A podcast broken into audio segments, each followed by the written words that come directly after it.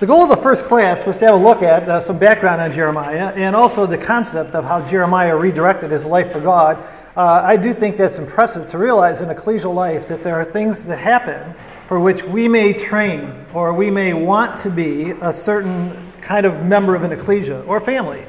And we plan for it, we go to school for it, or we think this is the direction we want our life to go. And all of a sudden, God opens another door that we really had never anticipated. And there's a need in ecclesial life to fill another role. And it may not be as exciting a role, it may not be as, as fulfilling a role for ourselves, or it's not what we wanted.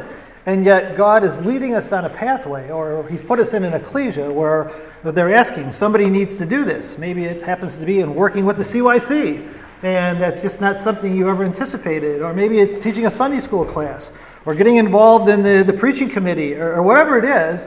And there's an announcements made, there's a need for it in the ecclesia, but it, we sort of look at it and we say, well, that's not really my thing. And then you look at Jeremiah and realize that, wow, you know, here he had trained all those years and thought he was going to be a priest. And God just took him in a moment and said, no, that's not what you're going to do. Instead, you're going to be a prophet. And Jeremiah went in and fulfilled that need. It's fun to see that. It's not necessarily what we want to do, but there are times in ecclesial life or family life where that's what we need to do. Sometimes it's in a family where all of a sudden there's a need there to take care of uh, an elder person in a family or a younger person or a child that uh, the, the parents can't do it at that time. And that's just, it's, it's really cool to look at the concept of angels bringing things into your life like that, where all of a sudden God's giving you an opportunity to play a part. And don't ever look back and think, well, I can't do that because I didn't train for that, or that wasn't my kind of thing. Uh, just like Jeremiah, there are times where we step in and we do, we fulfill a role that we really hadn't trained for, and we trust God to work that out for us, and we ask for His help every day to make it work. So, class two is to have a look, hopefully, at the failure of the people. I just want to finish up with some things uh, looking at Jeremiah's family, just so that you don't get the impression that everybody in Jeremiah's family hated him. Uh, I don't think they all did. Jeremiah did get some support from his family. Over there on the far right, Shaphan, that, that family over there, Shaphan must have been an unbelievable spiritual man, him and his wife, or whoever it was that influenced all those kids. Uh, he had four children, and three of them were extremely faithful. Some of them saved Jeremiah's life. And then you've got Gedaliah and Micaiah down there as well. And uh, they, he had faithful grandchildren. So there's a family line, which I find really encouraging that in the midst of all this trouble, in the midst of all the ecclesial mess that Jeremiah is telling us about, there were faithful families in Israel, people who continued the line through their children, their grandchildren. Not that all of them did, but some of them uh, did remain faithful to God right through. And it's fun to see that in the midst of all this trouble. And I have to admit, that was an area I had never noticed until I was looking at Tony Benson's uh, articles on the Friends of Jeremiah. So that's, a, that's an area you can look at. And then there's Baruch as well. You, you can see the connection that Jeremiah has with Baruch. And then Baruch's brother, Seraiah, was the quartermaster of the city at that time. And uh, it seems like Baruch was an extremely faithful man, even though he had some aspirations to be somebody else uh, as you find in Jeremiah 45, uh, God had to tell Baruch that, look, even though you want to do this, that's not what's going to happen. And instead, uh, you're going to have to follow through on God's game plan, not what you were hoping for in life. So Baruch had to redirect his life as well, not what he was uh, expecting to do. When you look at Jeremiah's social life, I think it's also nice to realize and appreciate that Jeremiah didn't get to do a lot of the things we get to do. You look at Jeremiah 16, and God just says, Look at Jeremiah, you're not going to do this, you're not going to do this, you don't get to do that. You're not going to get to take a wife and kids. Nope. So, all the different things that you know, young people grow up with today, imagine somebody coming along and telling you that that's it, no wife, no kids. You don't get to do that. Part of life, that's not going to be for you. You're going to illustrate to the community something different that at this point in time, God was saying, This is not a time to have a wife and children. You're going into captivity. No grieving at the funerals. So God wanted Jeremiah to illustrate this idea that when God takes his community and destroys his wife and takes the remnant up to Babylon at this point and wipes out his house and the temple in Jerusalem, he wanted Jeremiah to illustrate to the community that this is how God feels. He's, he's not going to grieve at your funeral because you had opportunity after opportunity to change and you would not change. And he asked Jeremiah to live this out. Jeremiah was expected to go through and illustrate to the community how God feels. This is the way God feels about you right now.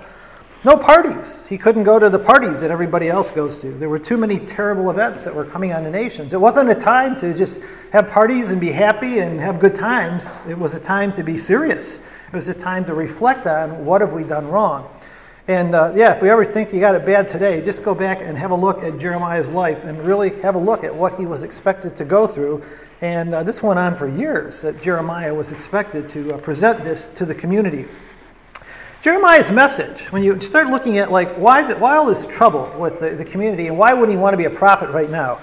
What Jeremiah had to do, as you're reading through the early chapters of Jeremiah, you're going to see right from chapter 1 on that Jeremiah's message was consistent. There is an evil that's going to break out from the north and it's going to come down on the community and it's going to wipe you out, going to destroy God's house. That there's going to be a breakout from the north. And what happens at this point is that Jeremiah's message is that look at you've got opportunities now to change. You can do something different about this. You can be like a Hezekiah and you can make changes right now, and maybe this won't have to happen. Maybe God will relent and change his mind. But once God brings it, it's going to be too late. You, have had your opportunity, and once it starts, it was, it's just going to go on. So what you find is that this is what Jeremiah had to preach for years. And so he does. All the way through from Josiah's 13th year, he preaches this for all those 31 years of Josiah. And then in you know, Josiah's children, he continues preaching. You get into the, the reign of Jehoiakim, who's uh, you know, the, the next one down that reigns 11 years. You get in Jehoiakim's fourth year, and finally the Babylonians come down. And you'd think at that point, Jeremiah would have just been so excited because for all those years he'd been telling everybody the evil was going to come down from the north, and they didn't believe him because they thought it was the Egyptians that they had to worry about. Finally, Jeremiah is vindicated, and you think, oh, everything's all right. And then God says, okay, Jeremiah, now go tell them they've got to surrender. Oh, boy. Surrender. And that was just, that's treason. You don't surrender. You don't surrender to the Babylonians. So all you know, you could just like feel it from Jeremiah's perspective. He, he, would have thought like as soon as the Babylonians come down, now they'll believe me. In fact, there's, there's actually evidence in they got all excited. They made plans. Let's go talk to the people again. You know, now they're going to believe me and they'll hear what I have to say. And God says, "All right, go out and tell them now. This time, surrender." And they just they were blown away. Surrender. Jeremiah is too. It's like how do you tell them to surrender, give up, and just let it all be destroyed? And we're going to Babylon. It was not a very happy message to deliver, and yet that's what God wanted him to do. And you can see how the message does apply to us. This is we're living in these last times.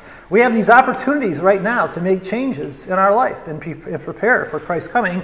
And once He comes, it's going to be too late, and uh, that's why it's got to happen now. Now, Jeremiah's mission really was to be a prophet to the nations. That was in chapter 1 verse 1. So you wonder, like, well, what was his mission? His, uh, his, his message that he would take to them is that Yahweh is the one responsible for Judah's destruction, not the idols of the other nations. And you may not think that's a big issue, but from God's perspective, if you stand back and look at it from God's perspective, He's been working with this community. He set them up in the days of uh, way back in the you know Joshua's time. They came in the land through the judges, through the kings. He picked Jerusalem with David. He established his house there. This has been Yahweh's place on earth, and they were his people. So when Yahweh destroyed his people, and when he took away his house, and his glory departed, the Shekinah glory uh, you see in Ezekiel, Ezekiel chapters 1 to 11 are all about the chariot of God, the portable throne of God, coming down to Jerusalem, picking up the Shekinah glory in the temple. It moves from the temple onto the portable throne, and the portable throne goes up to Babylon, where the captives were. God had moved his place of central worship. He was up now with the captives in Babylon. Ezekiel 1 to 11 are all about that. This is what the message was it was trying to get out to everybody. God's changing his plans at this point. He's not going to stay in Jerusalem like he did before. So that was important for the nations to realize, and that's what Jeremiah was supposed to take to the nations. I think that's why he's actually called a prophet to the nations. And in turn, he also tells the nations that because they enjoyed Judah's destruction, they enjoyed watching God's people be run over as captives, he says, You'll pay for your proud boastings in the end, and they in turn will have their day when the Babylonians will, uh, will go after them as well. So that, that's another aspect of it. But it is really similar to what Daniel was doing when he was delivering his message up there in the north. Now, when you look at the problem of Jeremiah's credibility, if you uh, are still back there in Jeremiah chapter 1, you can see that what happened in Jeremiah 1 is that the message was going to be clear from the beginning that an evil was going to break out from the north. You can see it in Jeremiah 1 at, at verse 13. The word of the Lord came to me the second time, saying, What do you see? And I said, Well, I see a boiling pot, and it's facing away from the north. That's the New King James right there. And if you look at any of the modern versions, they've got that right.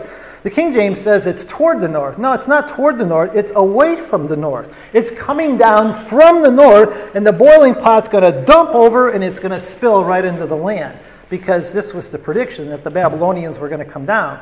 But verse 14 makes it clear that out of the north calamity is going to break forth on all the inhabitants of the land.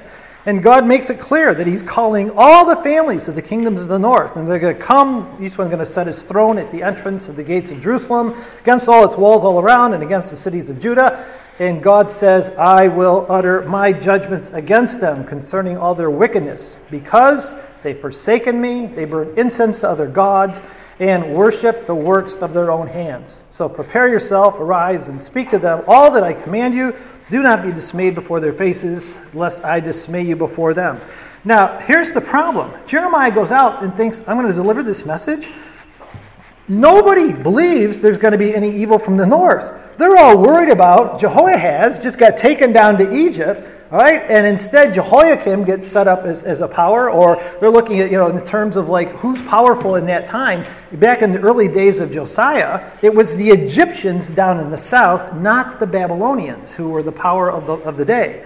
So the people are listening to Jeremiah. They're sort of laughing at him, like, come on, Jeremiah, an evil out of the north? You really think somebody's going to come out of the north and get us?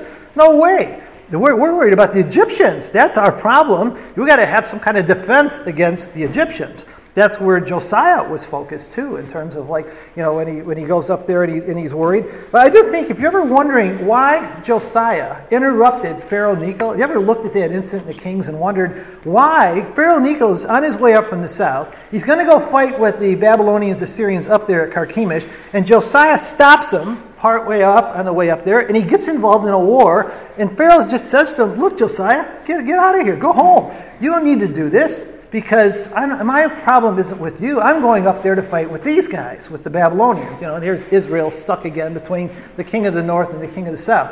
You ever wondered why Josiah got involved in that war? What do you think he was doing? You ever wondered that? See, I think he believed Jeremiah. I think he really believed that an evil was going to break out from the north. And what he tried to do was stop the, the Egyptians coming up from the south to, to try to appease the Babylonians in the north and say, look at, you know, I, I cut the Egyptians off for you. I stopped them. You know, I, I helped you out. And he was hoping to delay the inevitable that Jeremiah said was coming. I really believe Josiah believed what Jeremiah had to say. And uh, you try to make some sense out of that whole incident and try to figure out what in the world's going on. Josiah is a faithful man. And uh, I, I, just think he was looking to the future of his country, which is typical of what Josiah did all his lifetime. Jeremiah's writings, when you look at what happened with them, most of them were written by Baruch, at least. Uh, we know that Baruch copied down a lot of them. Uh, he probably reorganized them for, the, for Jeremiah's sake to try to present them to Zedekiah. They do contain more words than any other prophet's books of the Bible. That's why Jeremiah just seems like it's long and it goes on in the readings for a long time. And it really does cover a long period of time. And so it's a great opportunity for us to like get in there and find out what's going on. Now, for the, uh, the second class, the, the goal was to have a look at this concept about uh, the frustrations that were going on and why, why the people had gotten so far off the track. It, it's impressive to look back in Exodus 34, I think, at, at God's amazing mercy, that our God is unbelievably merciful towards us, more so than any of us ever deserve. And He gives us opportunity after opportunity after opportunity to make changes. This is, this is typical of our God. So that nobody in the end could look at God at the judgment seat or look at Christ and say, well, look, if you'd just given me one more chance, you know, if I just had this, if you had just given me this thing in my life, then, then I would have really followed you. So, what you'll see in Jeremiah is an example of this playing out, of how God gave them opportunity after opportunity to repent. He really is merciful and gracious and long suffering and abounding in goodness and truth. And his mercy is from everlasting to everlasting. So in Jeremiah's book, when you look at his prophecy, just know these are the kind of things you can like Bible color when you're going through Jeremiah and you start seeing a consistent theme coming out over and over again. But you'll, you'll notice in chapter 3, when Jeremiah is told to deliver his message, uh, in chapter 3, he says, Look at, here's what I want you to say return to me. And in fact, in the New King James, it has, yet return to me, because even though you've done all these things, you know, a man divorces his wife and goes from him, become another man's wife, may he return to her again. So that's based on Deuteronomy 24. And he says, look, at in your law, the way, the way I gave you your law, if a man divorces his wife and leaves her and marries another woman, is he allowed to go back to her again? And they'd all say, no, you can't do that. Well, God says to them, He says, Look, it, I'm willing to do that for you. I'll go beyond the law. I'm willing to save you in a way that your own law wouldn't even allow for. Because I'll take you back. Even though I brought those Assyrians in, they've come down and run through the nation, and God had, in a sense, divorced the northern kingdom. He says, I'll take you back. Yet return to me, says the Lord. I'm willing to take you back. That's the kind of mercy that our God has. You see in chapter 3 at verse 7 again, he says the same thing. So that uh, the backsliding Israel had done all these great things, but you know, in verse six he says, "The Lord said also to me in the days of Josiah the king, Have you seen what backsliding Israel's done? She's gone up on every high mountain, under every green tree, and there played the harlot. And then I said, After she had done all these things, return to me. But she did not return, and her treacherous sister Judah saw it. You saw it, you, had, you saw what was going on. You saw how Israel was given an opportunity to return, and Judah, you're not responding. You, you look down the line there and look at verse 12. You'll see the same thing again. Go and proclaim these words towards the north, because this is, you know, Jeremiah, speak to the northern kingdom up there in the north. Return, backsliding Israel, says the Lord, and I will not cause my anger to fall on you, for I am merciful, says the Lord, and I will not remain angry forever. This is the God we worship for all the mistakes that we've made in our life, whatever it happens to be, all he's interested in is that we learn from those mistakes, we change our ways, and we return to him. And we change the way we live. This is what he wants. But, as you'll see in Jeremiah, God keeps giving us opportunity after opportunity after opportunity, but finally, when the fire breaks out, when the northern army comes down, when Christ returns, it's too late. You've had all the opportunities in the world to make those changes, God says, and now it's too late. At some point, He cuts off those opportunities for mercy. You'll see in chapter 4, again, in, in verse 1, if you return, O Israel, says the Lord, return to me, and if you will put away your abominations out of my sight, then you shall not be moved. Then I don't have to do this anymore. All he was looking for is that you could come back. In verse 2, if you swear, the Lord lives in truth and in judgment and righteousness, Right? Then things are going to be okay. That's what God really wants. You skip over to chapter 7, you'll see the same thing coming up. In chapter 7, when he talks about them amending their ways, you know, not trusting in their lying words. Look at verse 3. Thus says the Lord of hosts, the God of Israel Amend your ways and your doings, change, and I will cause you to dwell in this place. Don't trust in these lying words, saying, The temple of the Lord, the temple of the Lord, the temple of the Lord are these. See, that's what the false prophets were saying. They come to the people and they would say, Look, we're Jews. We have the temple of the Lord, the temple of the Lord. You're those people. There's no way God can remove you. Don't believe Jeremiah. No way that can happen. You're God's people. You know, that's, and that, that message sounded great to them, but it wasn't true. Right? So he says, if, you know, if you'll amend your ways in verse, four, in verse 5, in your doings, and execute judgment between a man and his neighbor, if you don't oppress the stranger and the fatherless and the widow, and not shed innocent blood in this place, nor walk after other gods to your, to your hurt, then I will cause you to dwell in this place.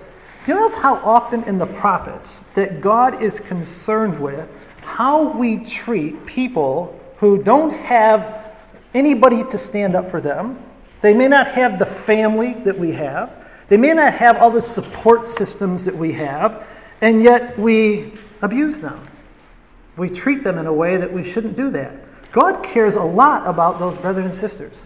And sometimes we get used, some of us at least, we get used to having big families in the truth, or we have positions in ecclesial life. And God's watching to see how do you treat the poor person, the widow, the stranger, the person that has no family support. What are you doing for them?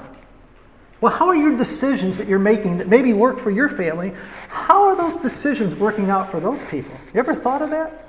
Because sometimes we just tend to do what works good for me and my family. And I forget about all those other people that are out there.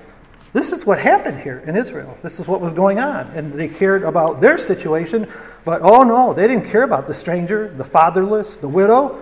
They didn't treat them. They weren't worried about them. They just took good care of themselves and their families, and that's what they did. That's a good warning to all of us in ecclesial life, especially arranging brethren. I think uh, uh, that's a real thing that we have to do. We have to really consider how are our decisions going to really impact not just our close friends and our family in the ecclesia, but all the people out there that are just peripherals, even, that are just barely holding on. What are we doing to help them? And are those decisions that we're making, are they really going to help them and their children and their families? Or is it just something that, well, if we lose a few of them, that, that's okay? And this is the kind of thing that, that Jeremiah goes after these people for. They really weren't taking care of the ecclesia. So it's, uh, it's just good to see that concept about God coming out in this. Now, what happened, though, is that God says, look, at if you don't change your ways, then I can't work with you anymore. And he gives them all these opportunities through Jeremiah to make those changes. So then you look at things like Jeremiah 25, where he reflects later on and he says, Look at, look at the things I did to try to change you.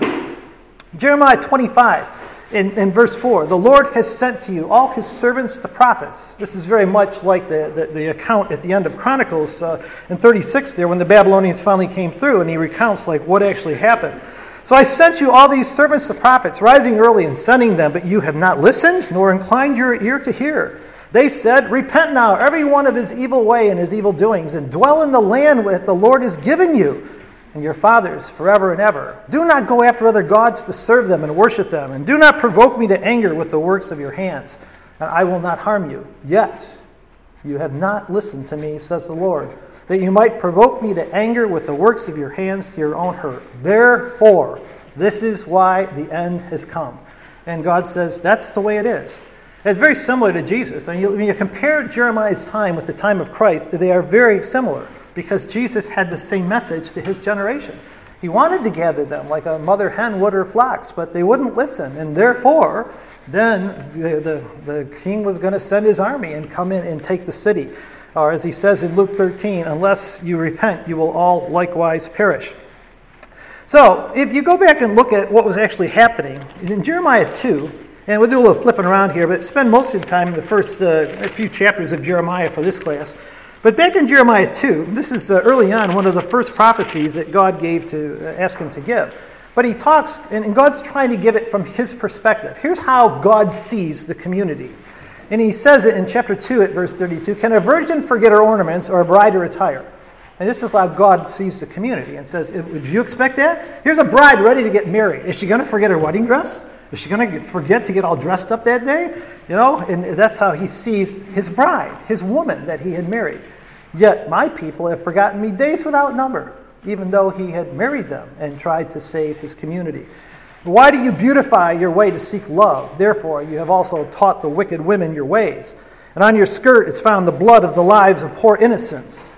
There we go again. And have found, and not found it by secret search, but plainly on all these things. Yet you say, Because I am innocent, surely his anger will turn from me. This is what the people were thinking. They're thinking, Oh, I'm innocent. I haven't done anything. I took my sacrifice. I went up to the temple. I broke bread and drank wine. I went to Bible class. I did all these things. It's, it's not me. Couldn't be me. I'm innocent. God says, well, because of that, I'm going to, his anger, uh, the, the, people thought I'm innocent. Surely his anger will turn from me. And God says, well, behold, I will plead my case against you because you say I have not sinned. It's not me. It's those other people over there. Take care of them, but not me. Why do you get about so much to change your way? Also, you will be ashamed of Egypt as you were of Assyria, because right now, at this point, Jeremiah 2, they're thinking about Egypt. And they're going to be ashamed of Egypt as they were of Assyria. And indeed, you will go forth from him with your hands on your head, for the Lord has rejected your trusted allies, and you will not prosper by them. So, this was the message Jeremiah had to give to these people. In Jeremiah 3, you have another one where he comes in and he talks about the, the fact that you know, God wanted to, to, to take them as his wife and he divorced them, right? But look at what he says in, in, verse, in Jeremiah 3, at verse 2. Lift up your eyes to the desolate heights and see. Where have you not lain with men? By the road you have sat for them, like an Arabian in the wilderness, and you polluted the land with your harlotries and your wickedness. Therefore, the showers have been withheld and there has been no latter rain, and you have a harlot's forehead, you refuse to be ashamed. That's an interesting concept about these people that you'll see coming up over and over again. They had sinned, they had made mistakes, and they refused to be ashamed. They, they weren't ashamed by it at all.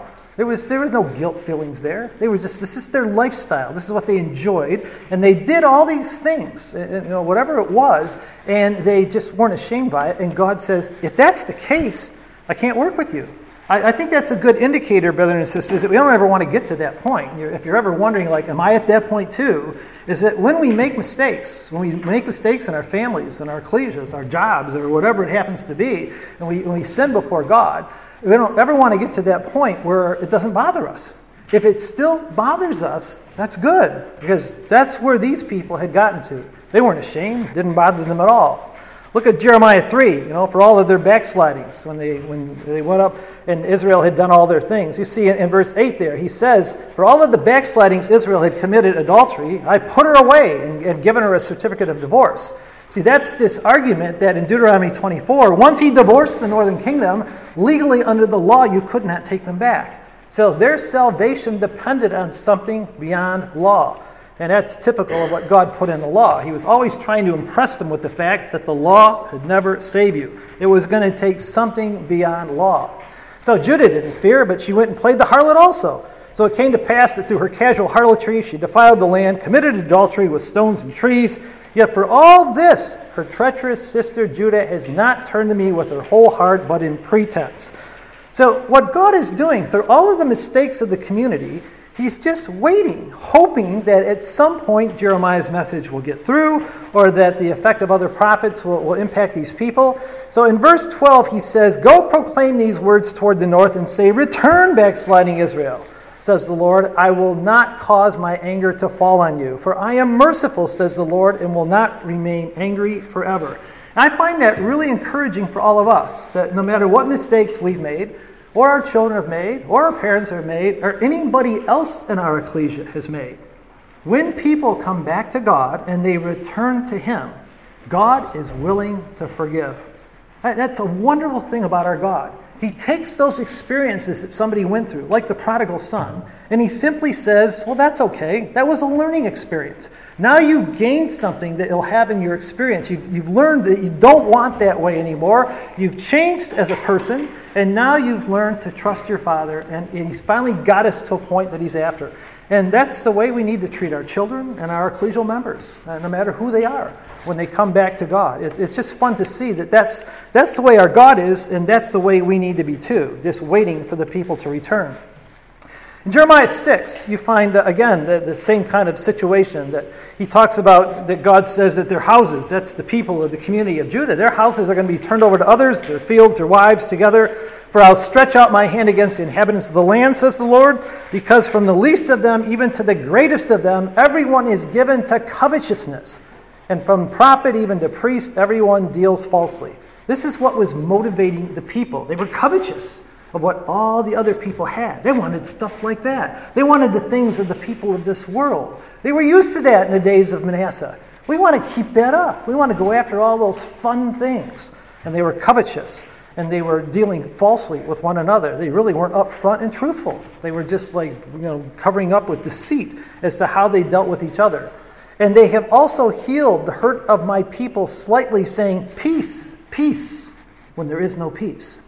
Now, that comes up a number of times in Jeremiah. This idea that the false prophets, if I was a false prophet in Jeremiah's day, and Jeremiah had come in and give a message, then I would come in behind him, very much like a Judaizer in the days of the Apostle Paul, and I would say, Oh, come on, fellas, there's no way Jeremiah's right. We're all set. There's nobody from the north coming down. You know, the, the Egyptians are down there, and right now they're sort of powerful. but Well, that's all right. We'll, we'll make a deal with them. Everything's going to be fine, and we're going to have lots of peace peace. Don't worry about all this stuff Jeremiah is saying. You're all fine. Just continue living, you know, keep the money coming in to the prophets and the priests, and everything's just fine and dandy. And this is what the prophets did. They kept saying, Peace, peace, when there is no peace. Jeremiah is actually very frustrated at this because this was the common message of the prophets. And now I have to go tell all the people this? They're not going to want to hear me. They're going to want to listen to those false prophets over there. And Jeremiah wonders like how he's ever going to make a dent in that. But that's what the people were used to.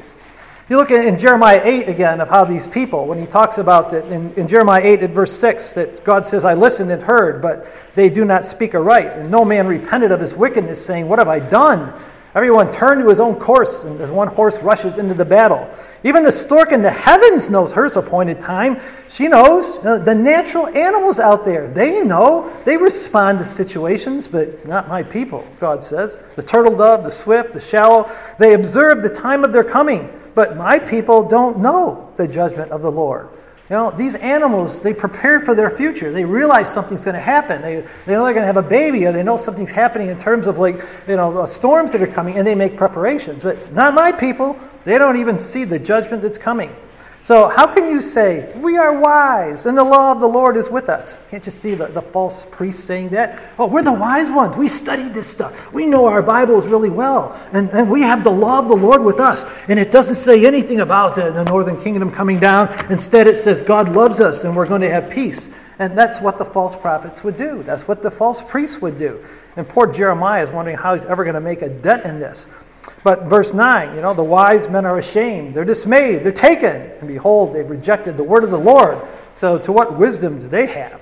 What wisdom have they got in here? Therefore, God says, I will give their wives to others, and their fields to those who will inherit them, because from the least even to the greatest, everyone's given to covetousness, and they deal falsely, and they predict peace. This is what was happening in the days of the prophets. So Jeremiah's message really is look at You've got to change. God's going to come down and judge the community, and He's giving you an opportunity now to make changes. But you need to do it before the end comes. You can't just wait until you see some last sign and you see the Babylonians coming down, and then all of a sudden you say, oh, Jeremiah, I believe, I'm going to repent, and uh, now I'm going to change my ways. God says that could be too late for you. You've got to change now. Because once it starts, it's not going to go back. I'll give you all these opportunities until it starts. So when you're reading through the early chapters of Jeremiah, have you ever noticed he uses two analogies, two like metaphors to illustrate the concept? One of them was the fire you'll see the fire constantly being referred to. Now in California, we know what fires are like when they break out, and I don't know why you guys have fires up in here. With all the rain you've had lately, you're not going to be worrying about fires. But uh, we, we have fires come through our area, and once a fire breaks out, there's real you know, emergencies that can arise. They can sweep through an area, and the winds pick up, and they, they wipe out a lot of homes.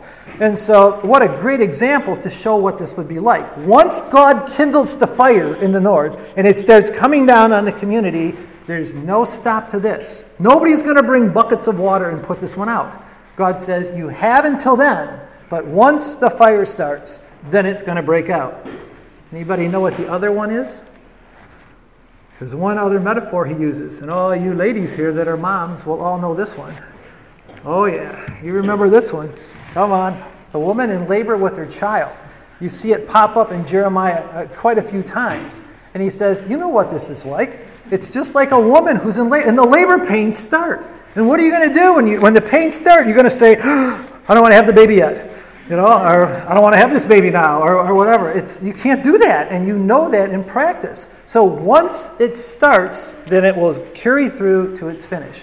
And those are the analogies that he uses constantly uh, through these early chapters that they, could exp- that they could understand. Very similar to Christ saying in the New Testament that you've got to be ready. You've got to prepare now. Make your changes now because the Son of Man is coming at an hour you don't expect. And so we try to prepare now.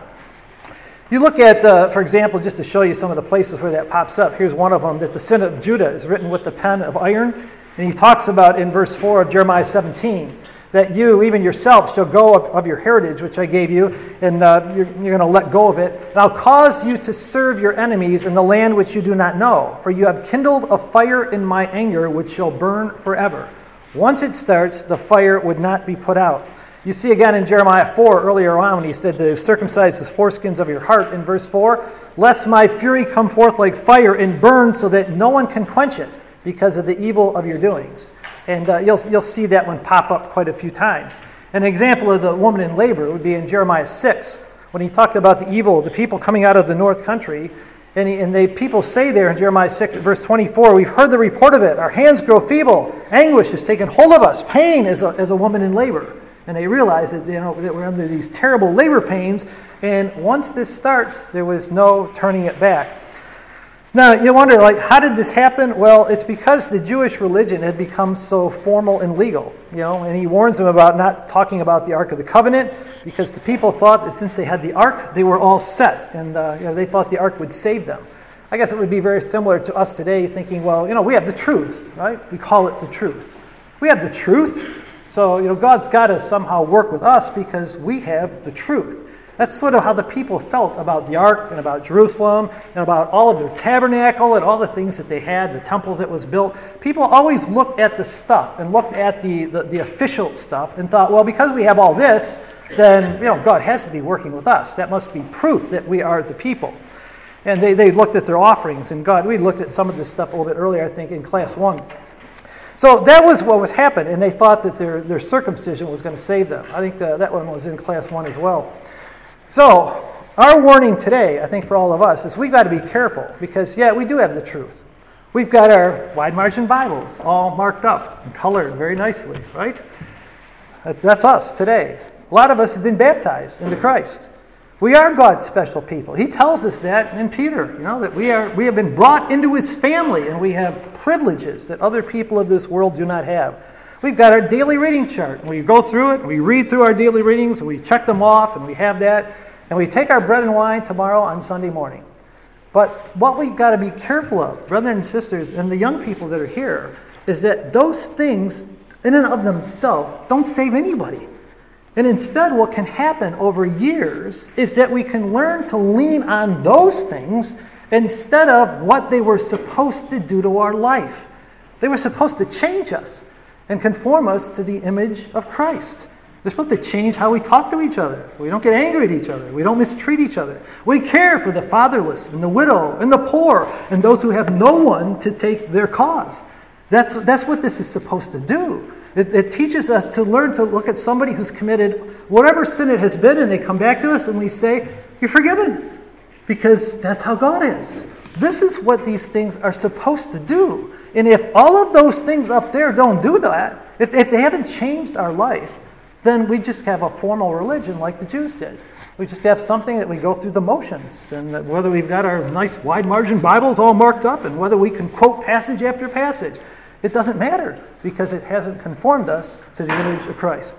That's the great challenge of our community, I think. Anytime you've been around for a number of years, and Christadelphians have now, the tendency of all religious people, of, of, right through the Bible, was that when years went by, what would happen in generation after generation is that the new generation would latch on to the formal part of the religion and miss what it was supposed to do. They lost the intent. And we don't want to let that happen in our community today. We want to emphasize the change characters, what this is supposed to do to us. When we take the bread and the wine and tomorrow, and our presiding brother reminds us that our, what we do is we remember the covenant that we made to die with Christ to sin. This is supposed to change the way we live, and we examine ourselves at that point to make sure we're doing it the right way instead of just letting it become some kind of formal religion for us. Otherwise, we'll hear those words that Christ warned us about Depart from me, you know, and uh, I never knew you. you know, even though you went through all these things, I never knew you. It actually happens in the book of Zechariah. Remember that story in Zechariah about the Jews that came up from Bethel in Zechariah 7? And they came up as, as the temple was getting finished, and, and they were finally like finishing it, and they're into like the fourth year of Darius, and in only two more years the temple will be done. And these Jews from Bethel, they come up and they ask, they, they asked the, the priest at that time, they said, Look, we've been doing all these sacrifices, God. We've been keeping all these days. We've been remembering like when, when we got carried off to Babylon. We've been going through all this stuff. Do we really need to keep doing that now that the temple's almost done? And, and God looks at him and says, Were you really offering sacrifices to me? to me? That's the way the New King James words. It's like, to me? That, that wasn't for me. You're doing that for yourself, not for me. And it's sad that that could ever happen in a community of people that they're going through all the motions, and God looks at them and says, That wasn't for me. You did that for you. So you look good in front of everybody else, or so that you would feel better about your life. But you weren't really doing it for me. And uh, it's, it's a sad commentary on what had happened. So when we come to our memorial service tomorrow, and any week when we do it, I mean, we have to remember that the goal is to humble ourselves at that, reflect on what God has done in our life, thank God for His kindness and His mercy, and go away committed to put Christ's life into practice and to show mercy to other people. That's the impact that it was supposed to have on our lives. So when you look back at what happened with Josiah's Reformation, why didn't it work? It looked, great, it looked great on the surface. They had this formal religion going really good, but the people didn't really know God. They had no personal relationship with God. It was just a formal, you know, ritualistic thing. And so they had all these opportunities. To, all the opportunities were there, but for those that didn't take advantage of the opportunity, they never really got to figure out what it was all about. And it never really changed their lives. And God says they never really knew Him. They didn't know Him. Uh, they just never understood what God was all about. Because you know, what we want to do is come to love the Lord our God with all our heart and all our soul and all our strength and all our mind, and do that to each other. And this is the consistent problem through Paul's letters or whatever. It's very easy to, to have a, a, formal religion and miss the impact of that and how it's supposed to change our life. So, what we want to do is look back at God's character in, in Exodus 34 and realize that it's there about what a loving and a merciful God we have who also balances it with justice and, and mercy. It's a balance that's there. But our tendency sometimes in the community is to really emphasize the judgmental part and forget the fact that, wow, when people come to us that are repentant, remember how long suffering and gracious and merciful our God is. And He's called us to live like Him. That's the goal for every believer, is to learn to live like God. So Jeremiah would go on and say that look at about these priests. He would say, look at Jeremiah 2. He says, I, I brought you into this bountiful country to eat its fruit and its goodness in verse 7. But when you entered, you defiled my land and made it my heritage an abomination. The priests didn't say, Oh, where's the Lord? They didn't really care about Yahweh, their God. And those who handled the law, they didn't know me. They didn't even know me. They had their Bibles all marked up. They could quote their Bible passages, but they didn't know God. And I think that's a great warning of Jeremiah for us today. So they ended up changing the glory of God into something which did not profit, very similar to what Paul would have quoted in, in Romans chapter 1. Or look at Jeremiah 4. My people are foolish. They do not know me. They have not known me. They don't know me. They don't have a relationship with me. They don't understand what I'm trying to do. Something happens in their life and they don't realize I'm talking to them. And, and they just go on their way trying to have all their fun and games and, and have the stuff that they want and their covetousness. So, you know, they're wise to do evil, but to do good, he says, they have no knowledge. This is all happening during, uh, during Josiah's Reformation. Jeremiah 9, they just proceed from evil to evil, and they do not know me. You know, look what they do. They, they bend their bow, they, their tongue is like a bow, like bent for lies, and this is what they're, they're doing. They're not valiant for the truth on the earth. They talk to their neighbor and they don't trust any brother. They, they take heed to the neighbor rather, and they don't trust any brother. For every brother is utterly supplant, and every neighbor will walk with slanders. Everyone will deceive his neighbor and not speak the truth. They've taught lies with their tongues, and uh, they've taught their tongues to speak lies, and they weary themselves to commit iniquity. See, in verse 6, there it is again. Your dwelling place is in the midst of deceit. Through deceit, they refuse to know me. And this is what we really want to go for. You know, for the younger people that are here, that's really our goal. All the Bible readings you do, all the classes you go to, all the Sunday school you go to, all the stuff you learn from your parents, the goal is to develop a relationship with God and the Lord Jesus Christ.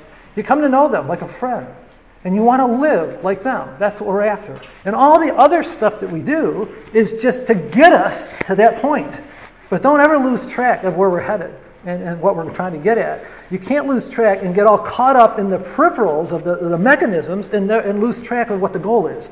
The goal is that you learn to live like God. And so we read all about it, but you can see how often there he mentions they, they have not known me. You, you can find that about Jehoiakim when, he, when Jeremiah 22, that section we looked at earlier. Shall you, that's Jehoiakim, reign because you enclose yourself in cedar? Oh, yeah, you took good care of yourself, built your cedar house, and, and uh, that's what makes you king because you have all this stuff? Did not your father Josiah, that would be, eat and drink and do justice and righteousness? And then it was well with him. He judged the cause of the poor and the needy. See how that comes up again? Now, I think that's, that's a key concept about family life and ecclesial life. How are we doing on taking care of those who are poor and those are needy? Are we just taking care of those that are in pretty good shape? He judged the cause of the poor and the needy, and then it was well. Was not this knowing me, says the Lord? This is what God does. God takes care of these poor and these needy. He cares about them. And this is what he says, this is what we should be doing. And, and really, a formal religion doesn't get you to do that. It doesn't do that at all. Instead, it's more about how I look and making sure I'm taken care of and my family's taken care of, but not thinking about the poor and the needy. So, this is uh, Josiah. When you look back at him, you realize, all right, he did know God. So, our goal, brothers and sisters and young people, really to keep in mind for all of this is that we've got to get to know God. That's, that's, that's really the, the thrust of the whole Bible, is that you come to know Him. Jesus said it in John 17. Isn't this eternal life? Eternal life. Now, when he says eternal life, I don't think he's using it like we do, eternal life. He's not talking about living forever. He's using it the way John uses eternal life in his, gospel, in his Gospels and also in his letters. Eternal life is a kind of life. It's not a life that just goes on forever like everlasting life. Eternal life is a quality, a kind of life. And that's how that's why John would say, You already have eternal life abiding in you. But we don't have immortality, but we do have eternal life.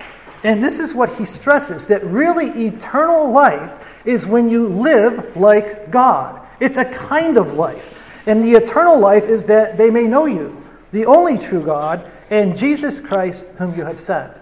And that's really our goal in all of our Bible readings, all of our classes, all of our home discussions, all of our Sunday school classes and CYCs, is that in the end we come to know God, have a relationship with Him, lest we make the mistake of the people of Jeremiah's time and have a wonderful formal religion that had no power to change their lives.